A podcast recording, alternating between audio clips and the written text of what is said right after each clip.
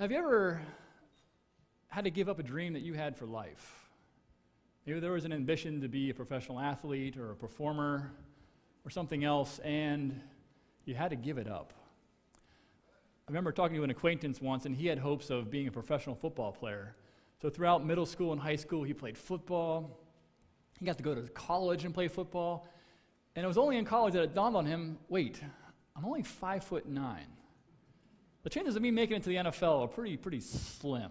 Some folks have, I get that. But he realized, I better have a different plan for my life than being a professional athlete. I'm sure you've had those times when plan A got torn up and then you went to plan B. And that didn't work out. Then you went to plan C. Well, what do you do when your plans for life are suddenly upended? People that we're going to be reading about today, they weren't just on plan C, they were on plan Z. In fact, they would have never wanted to live in this future. They would have never wanted to live in the conditions in which they were living in. Their country had recently been overrun. A siege had been put against their city, they'd been destroyed. Their temple, which sat at the center of their city, their, their, their pride and joy, they'd sacrificed so much. It had gold in it, it had bronze pillars. That had all been carted off by the Babylonians. And then, then to make matters worse, some of them, and the people who are receiving this letter today that we're going to read, they had actually been carted off to Babylon itself. So they weren't even in the land. They would have had hopes, perhaps, of growing up on their farm, to see the same fields that their grandfather and their great grandfather had planted with wheat and barley, to watch them ripen every fall. Those would have been dashed. Some of them might have had hopes of moving up in the temple courts, perhaps someday becoming a trusted advisor to the king. That was no more. They were now serving a foreign government, government in a land that which was not their own. How do they respond? How are they supposed to live? As we're going to see, the script doesn't really change a whole lot. God is going to call them to three main things. He's going to call them, first of all, to live out the full processes of life to not hold back, to invest fully, to be fully engaged with life in this new place, even if it's not their home. Second, they're to be called to serve the welfare of this city and to pray for it. And then finally, they're going to be called to live for the hope of the return, that one day God would, in fact, come to them and bring them back home. These are going to be the three commands that God gives them. And now, what, what sets them apart is so unique in my mind is to put ourselves in that situation. What would it be like to be with them? What would be the natural responses? So you can imagine with me, perhaps let's just imagine Brazil, for instance, launches some kind of massive invasion. They come, they take over Pittsburgh, and they destroy everything. They take down UPMC Tower, the BNY Mellon. It's just a smoldering pile of ruins downtown. And then they take a good portion of us back to Sao Paulo. So you're going to work for us. Imagine being a part of those people. What, what, what would you think? Here's, here's how I would probably think about that. First of all, I'd be very bitter. I probably had friends that were now lost. I might be there and just, hmm, these Brazilians. I'd try, maybe I'd try to get back at them, plot a revolt. I'd be like, okay, you know what? I'll go along with this. I'll go along. But the first chance I get, I'm inciting revolt. Or I might just find the other Pittsburghers and say, we're going to survive. We're going to hunker down here. We're going to make sure we have each other's backs. We're getting out of here alive. There's all kinds of responses that are very natural to us. And when God calls them to be fully invested in this new world, to pray for its welfare, and then to hope for a return, God's asking them to do a lot of things that are really contrary to our nature. Things that strike us as requiring divine grace because it is a gracious way of living in a new place that you'd rather not live in, to live in a future and in a world that you did not choose. And God's going to call them to be fully engaged in this new world, this new life. So turn with me now to Jeremiah chapter 29. We'll be reading a letter that Jeremiah writes to the exiles in Jerusalem. And as we start off, we'll be reading some of the, some of the background to this letter to understand just the context of it. And We have starting off in verse 1, we have just the superscript here, which tells us who writes it and to whom. So Jeremiah writes this this is the text of the letter that the prophet Jeremiah sent from Jerusalem to the surviving elders among the exiles and to the priests, the prophets, and all the other people Nebuchadnezzar had carried into exile from Jerusalem to Babylon. I want to underscore a couple things here. First of all, this is Jeremiah, who's a prophet writing this. Second is that it's written to the surviving elders, prophets, priests. In the background, I think you should hear that some of them have been lost. There was a battle. Their friends would have died. And then the journey was long. Some of them might have died in, journey, in the journey. And so they're writing, they realize loss is a real part of their life. They've lost people they love and they knew. All the things that would re- allow us to, to give ourselves into bitterness are there. And then it is from Jerusalem to Babylon. So on the left hand side, right here, would be Jerusalem. They make the arduous journey across, probably would have gone up and around like this, down to Babylon, and that's where they are stationed. So they are far away from their homeland, and this is back in the day when you didn't have cell phones to go along and call mom and dad. You would have been cut off, aside from a few letters like this one, from the homeland. Here we have a few more details. This is just a temporary timestamp for when this letter is written. It says, This was after King Jehoiachin and the queen mother, the court officials, and the leaders of Judah and Jerusalem, the skilled workers, and the artisans had gone into exile from Jerusalem. So, again, it's reminding us this is the upper echelon of society. And part of the reason why empires did this back then is to keep them from having a revolt. If you take all the leaders with you, guess what? There's no one left to stage a revolt. Artisans could help perhaps bang out some swords and other battle weapons. You remove them, and guess what? Less likely to have a revolt from these conquered territories. Now, the third one is how this letter gets to there. It says, He entrusted the letter to Elasah, son of Shaphan, and to Gemariah, Gemariah, son of Hilkiah, whom Zedekiah, king, this was a puppet king, king of Judah, sent to King Nebuchadnezzar in Babylon. And I think this is probably one of the first deliveries of the Camel Express. They would have taken it in, basically, this is the royal mail. So this is the official correspondence going from Jerusalem back to Babylon. And I'm going to guess the Babylonians read his letter too, which I find interesting because there's the hope of return in the end.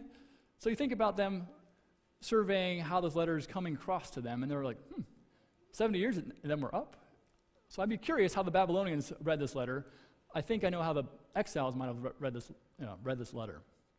So it said, and now we go into the commands that it's going to deliver to these exiles, these people who are over in a land that they did not choose to live in. And God gives them this command. He's going to call them to live fully into life that they would have lived in the homeland. To do things like build houses, plant gardens, and to give their children away in marriage. I'm sorry. Whoa, it's completely different. Forgot this transition. So, this is an ancient letter. And as we read this letter, it's going to call these exiles to certain things. Now, we're reading it, and they are literally exiles. They've been ripped out of their homeland, put somewhere else. Now, you and I are not literally exiles. Most of us are citizens of the United States. This is the land we grew up in. We want to be here. So, how do we read this letter? And I, and I would suggest this we read it as metaphorical exiles. The language of exile gets applied to Christians in the New Testament. So here's 1 Peter, and he uses it at least twice in his letter. It says, Dear friends, I urge you as foreigners and exiles. So he's calling the Christians that he's writing to as exiles, meaning they're not in their full homeland. And here's, here's why I can use that kind of language. Our true citizenship, citizenship is in heaven. And so our existence here is a temporary one. We are foreigners, we're sojourners, we're passing through because we have a fuller citizenship, we have a fuller belonging in another world. And Peter wants to remind his readers that there's another allegiance that we have. And so, as we read this letter today, read it as a metaphorical exile. That we are temporary residents here with our full residence, our full citizenship in heaven, yet to be revealed in the days to come. So, as we read these commands, I'm going to try to unpack them to us as metaphorical exiles living in the United States of America in the 21st century. And the first command is this This is what the Lord Almighty, the God of Israel, says to all those I carried into exile from Jerusalem to Babylon.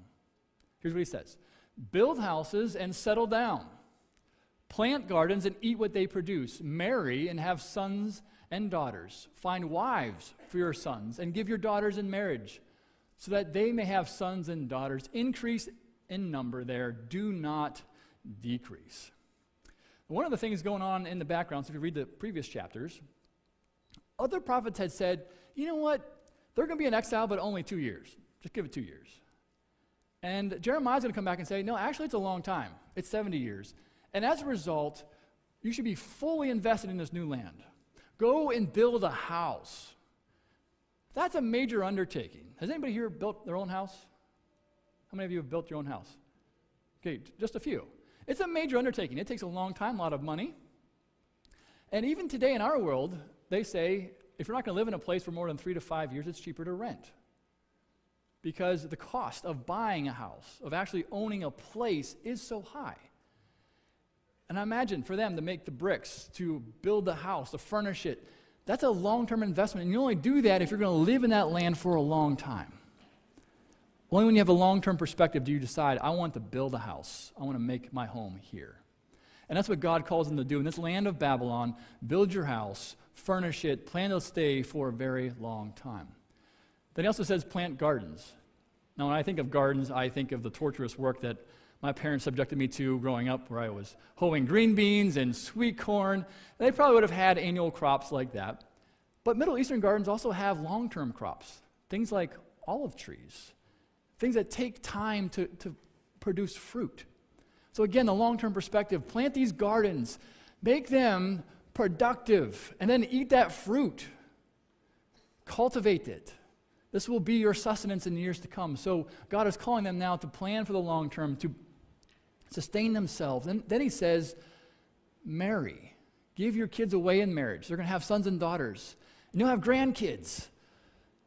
You know, one of the things that first people, people started, you know, backing off on when the COVID restrictions came into place were, were, weddings. People started delaying them.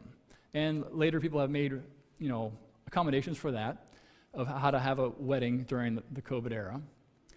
But when you're under stress and when you are uncertain about the future, long term decisions like this, you, you start pulling back from. Like, oh, maybe we shouldn't get married. Maybe we'll wait a year, or maybe we'll wait to have that next child. God's calling them, live fully into this. Don't hold up life for this. And now I want to be clear I'm not saying we shouldn't make certain accommodations for living in COVID. I'm not saying just, hey, go back to normal life. Right? So I want to be very clear about that. And I think we should do it wisely of how we go about living through these normal processes of life. And a couple weeks ago, I got to watch my roommate from college actually get married online. From him, I know he would have preferred to have an in person celebration. He loves parties. And so to only watch it from online was, was hard for me, but at the same time, it's part of the accommodations we have to make during this time. So I'm not saying go back to normal, everybody, but here's the thing. For living in this world, where they would be very tempted to pull back, stop life, hunker down, make sure we're going to survive, God calls them to live fully into it. Build those houses, plant those gardens, get married, have kids, give them away in marriage, have grandkids. Don't pull back.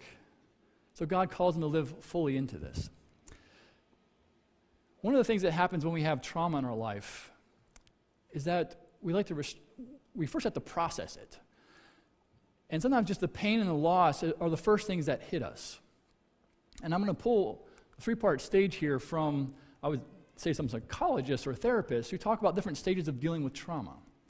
And the first stage is, is just recognizing where we're victimized. This is where the pain is, is so powerful we can't really get past it. We're, we're overcome by it, and we're fixated on it in, in many ways. Then, over time, we learn to deal with the pain. We find strategies to get ahead. We find ways to survive, ways to navigate that. And so we become survivors. And sometimes in the survivor mode, we can have a grin and bear it like, yeah, life's hard, but I found a way to make it work. And over time, when healing has taken place, we can then move into the final one, which is being a thriver. And a thriver is one who's aware of their full potential. Yes, others have hurt them, they're aware of the pain and the trauma.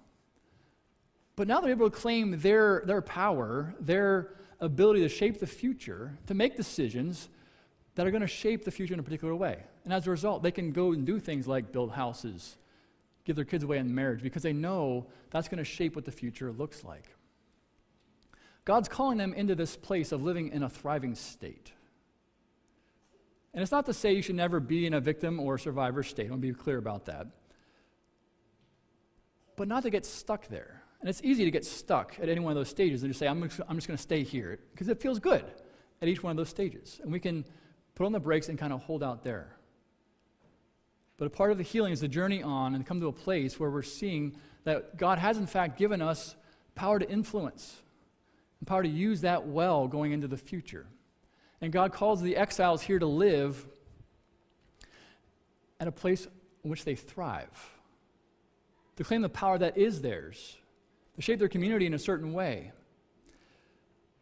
And I think for us, as, as we, as a faith community, navigate where we are, I, I hear a lot of different conversations about where the faith community is going to be vis-a-vis you know, legal authorities and other things in the United States. And there's Christians, I think, responding at all different levels of this.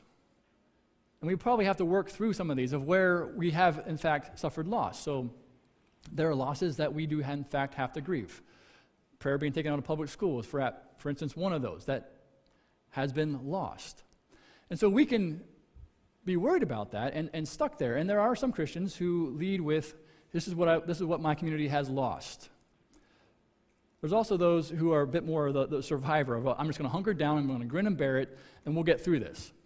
I know of somebody recently, and this is influenced also by their view of the end times, they, they sold a house that they had built.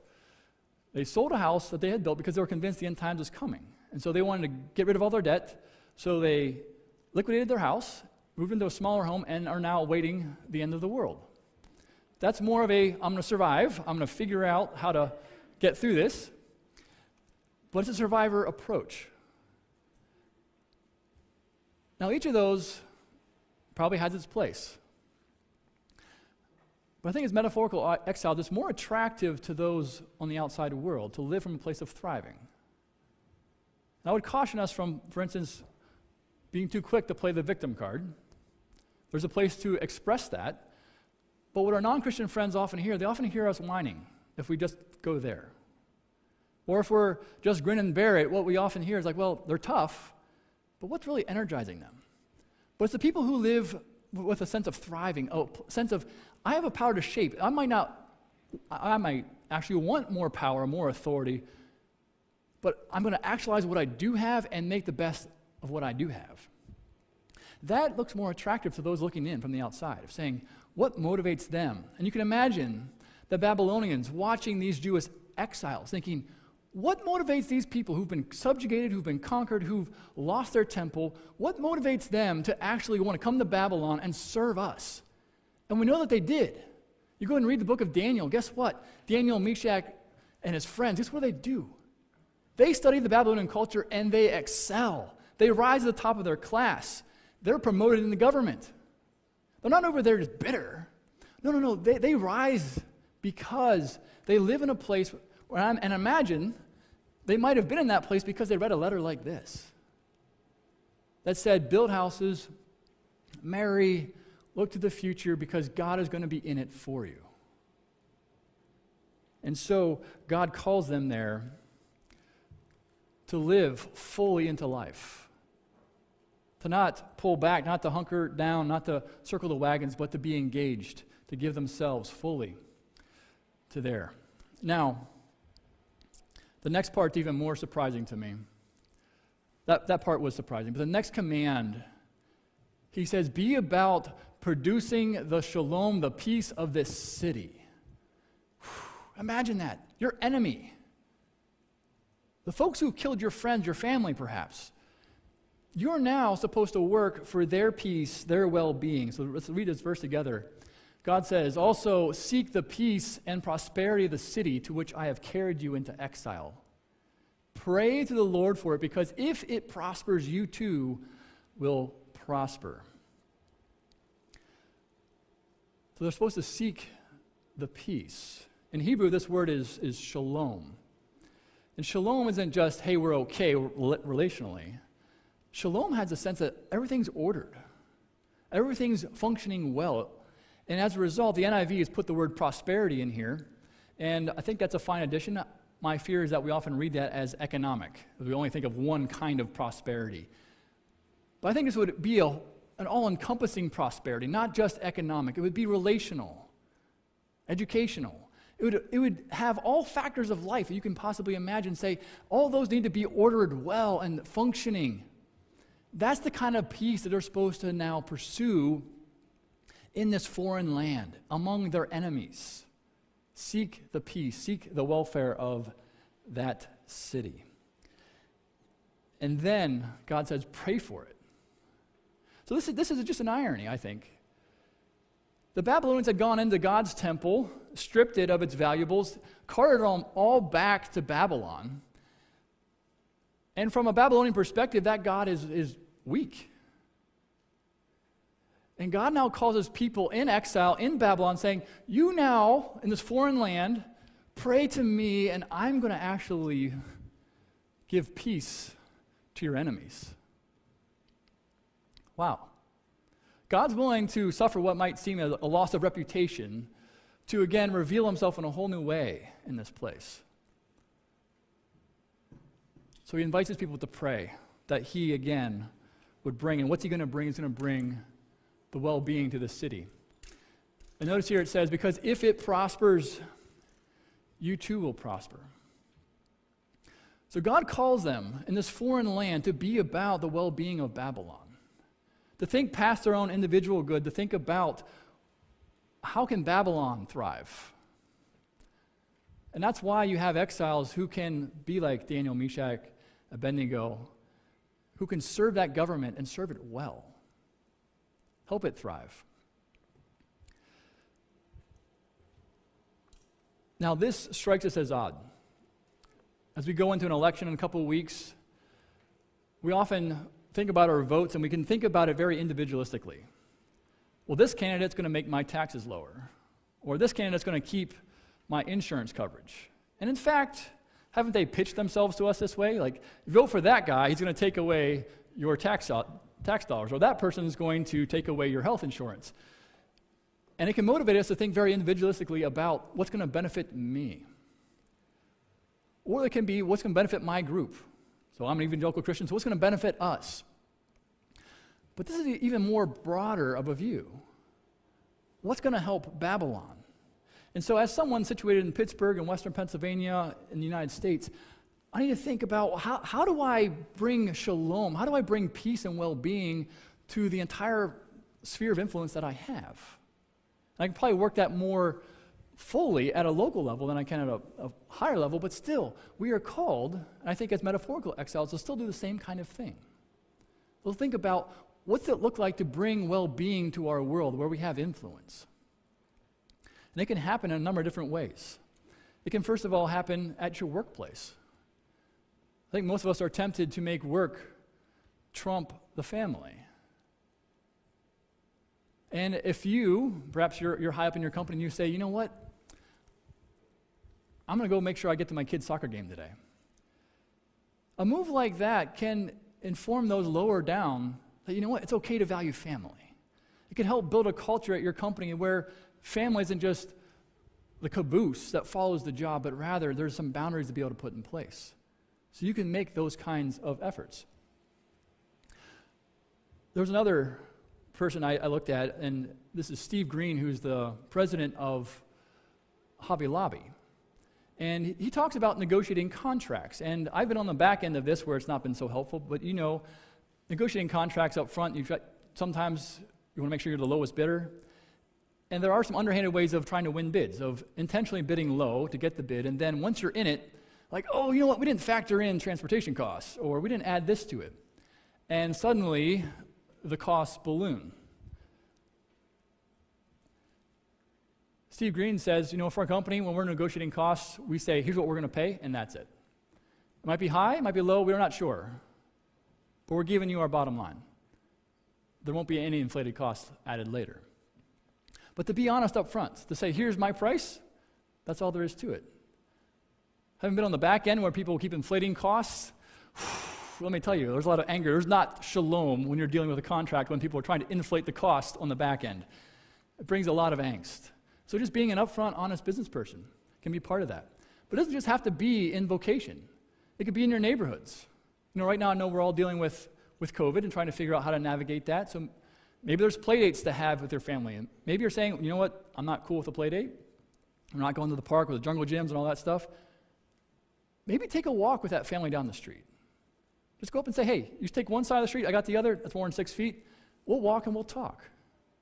There's all different kinds of way to live into this. It, and part of it's just loving the people closest to us, to bring shalom to the communities in which we live, to bring peace, to help it be ordered well according to God's standards. Because in its welfare, we will find our own. So God calls these exiles to have a perspective beyond just their individual survival. He calls them to help Babylon itself thrive. So, you and I today, as citizens of the United States of America, how can we help our neighborhoods, our communities, our city, our country thrive? That is the call to us as metaphorical exiles. So we've seen these two things. God calls them to live with a perspective of investing for the future, building houses, planting gardens, marrying. He's called them to seek the shalom of those around. And now he says, live with the hope for the return. Live as if this is not going to be your homeland forever. So here's what God says. This is what the Lord says. When 70 years are completed for Babylon, I will come to you and fulfill my good promise to bring you back to this place. Whew, isn't that interesting? he just told him, yeah, invest for the long term. Increase there. Plant these gardens, build these houses, and guess what? You won't be there forever. You'll be coming back. And so God has them in this really interesting position where they're supposed to be leaning into the future, investing for it, and yet knowing this is their temporary home. It will not be their home forever. Now, as God goes on in this promise, there's a verse that I, am sure you're all familiar with. And first of all, I'm going to take it away from you. But I promise to give it back. And I think when I give it back, it'll be more dear.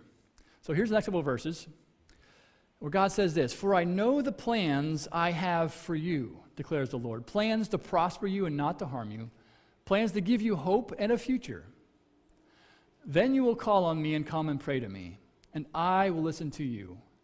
You will seek me and find me when you seek me with all your heart. I will be found by you, declares the Lord, and will bring you back from captivity. I will gather you from all the nations and place you and places where I have banished you, declares the Lord, and will bring you back to the place from which I carried you into exile. So often I hear this verse read very individualistically. So the very first verse says, For I know the plans I have for you, declares the Lord, plans to prosper you and not to harm you, plans to give you hope and a future. And it's like, oh, yes. Especially when you're a young person heading off to college, you're like, I've got a great future. Woohoo! God's got this awesome plan for me. And though in the night, He could have a good plan for you. But this verse is not about you as a person. This is written to those exiles. So think about that. You're, you're an exile, your homeland's destroyed, perhaps part of your family's no longer living, your temple's gone. In that place, it seems pretty dire the future does not seem very hopeful, does it? And it's to those people that this is written, where God says, I have a plan for you. You exile who feel like there's no hope in the future, I've got a great plan for you. That's the people to whom God is writing. So when we read this, let's read it as a letter to the literal exile, because I think in that it opens up for us something else. Because it reminds us that God can undo the worst situation you can possibly think you're in. That God is the one who can take a country that's been demolished and with people sent far away and then bring them back and reconstitute his country. That's the God we serve. And so God can take a heap of ruins and rebuild it under Ezra and Nehemiah. God can move his people to restore what they once lost. That's the God we serve. How that might strike us today, you know, I hear people talking about different positions they're taking regarding the election. I've heard a lot of fear. Some are worried that we won't have a country in a few years. I don't know what your fear is. I hear a lot of fear just pr- from the candidates themselves saying, you vote the other person in, this is what you're going to have. So I don't know what your fear is going into this next couple of weeks. But consider that fear. To take the worst of those fears. Now, what if it happens? I, I would like to promise you that I had some direct revelation from God. That's not going to happen. I tend to be one who discounts fear very quickly. I would love to say, don't worry, your, your fear is not going to happen. But let's just say it does. I imagine the situation they're living in is probably worse. I don't want to dis- discredit your fear, but my, my guess is having had your country overrun, having your kids carted off to a different country, forced into pretty much slavery to serve another country, I imagine that's really bad. And it's to those people that God says, I've got a hope for you. I've got a plan. It's a really good plan. Just wait for this. That's the God we serve that can take a situation that's so bleak, so unhopeful, and say, I still have a good future in store. So, wherever your fear takes you today, here's what I invite you to do give that to God. He's the one who can undo it. He's restored his people before. He's protected his people through the exile. He can protect you, your family. He can protect whomever he should choose. God is powerful. And this is the God we serve. And so, if we take this verse, I say we take it in that way that it is a God who can redeem broken, hopeless situations and restore them back to what they once had, to restore that glory that was lost. But in this, I don't want us to miss something else that's very important. Because the reason for the exile wasn't just that Babylon was strong and Israel was weaker. The reason for the exile was that Israel had forsaken its God, that Israel had turned its back on the one who had chosen her to be a light to the nations. And in the middle of this, there is this recalling on God. The people are going to recall on God, says, with, with your whole heart. There's no longer this attachment to the other gods, the other things. No, no, no. It's a full on, Lord, we need you. So, what's coming back to them is also this rekindling of their desire, their longing for God. And that can be there regardless of what happens in our external circumstances. And so, where are you today? Are you back in this place where you're seeking honestly, earnestly, with your whole heart for God? This is what he wanted from the little exiles, and he said it would be. And at the end of that, when they called on God, he would answer them, he would respond, and then he would bring them home. The exiles would no longer stay in Babylon. In history, though, this does happen, but not all the exiles return. So in 539 BC, another empire comes along and destroys Babylon. King Cyrus, who rules the Pers- Medes and Persians at the time, sends the exiles back home. He had the opposite plan that the Babylonians had. Instead of taking people away to keep them from revolting, he decided to be nice to them. Who would have thought? And so he sends all the artifacts from the temple, all the vessels that have been stolen, he takes them and sends them all back, says, Go back, rebuild your temple, rebuild your land. Wow. How about that? This happens. And yet, and yet, a lot of the exiles still remain in Babylon. They'd increased. They had built their houses, they'd planted their gardens. And I imagine when you do all that work, it's hard to leave it. Over the course of 100 years, there was a slow migration back to the homeland. And so, one of the temptations of investing and, and leaning into the future, of, of doing a lot of work here, is that our hearts become attached to it. And this is where I think it's so unique. God calls them to be fully invested and then ready to leave when He says it's time to go back home. I don't know what you're attached to. We get attached to all kinds of things. We get attached to our houses, our cars, our friends, God might, in fact, call you to go somewhere else. God might call you to go to take a job somewhere else, and you might have to leave the things you've come to love here in Pittsburgh. Would you be willing to do that for His sake? I know folks who say, nope, family first. I'm not leaving my family. I'm not going to do it. God's call, when He's ready to call, His call should supersede everything else we've atta- become attached to. And what He's asking these exiles to do is to live life fully like you care about it here and do care about it. And then, at a moment's notice, when God says it's time to come back home, you drop it. Say, Lord, it's yours. I'm your servant. And so, for you and I, as metaphorical exiles living in the 21st century, there's a lot to become attached to, a lot that our hearts come to love. How ready are you to return to the homeland? How dear is your citizenship in heaven? Is it more dear than anything else that you have? Are you willing, should God call you home, to drop it and say, Lord, I trust you with the rest of it? My true home is with you. God calls these exiles to be ready, ready to return back to Jerusalem, ready to build a whole new life back in a, in a place that would now be foreign to them. After 70 years, it, it now feels foreign to go back home. But God would call them back, and they would some of them at least, would go back, rebuild life in Jerusalem, rebuild the temple, rebuild the walls, and again move forward as a Jewish community. And so, as you and I face this world, I would ask us where are our attachments? Where do our true allegiances lie? To what degree are we building peace in the city state in which we reside? God calls us to be these kinds of agents in this day, in this age. And as we end, I'm going to invite you just to do one of the things that the, the verses ask us to do, and that's pray. It says, pray for the prosperity and the peace of, of the city. So I'm going to just invite you, I'm going to give you a minute.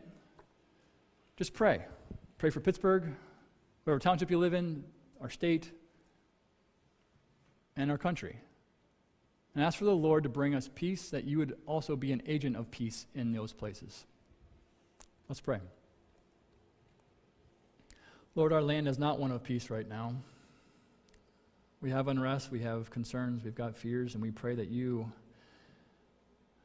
would move in your church. Lord, help us see the opportunities to be agents of peace in our world. Whether that's loving a neighbor, whether that's making an impact in a broader sphere. I pray you would open up places where we can be these agents, these kinds of exiles that live for the long term, but also are detached enough to leave it on the altar. Lord, move in us to have hearts that are fully set on you, fully owned by you and you alone. Able to work and be present, but also able to leave it and leave it in your hands. In Jesus' name, amen.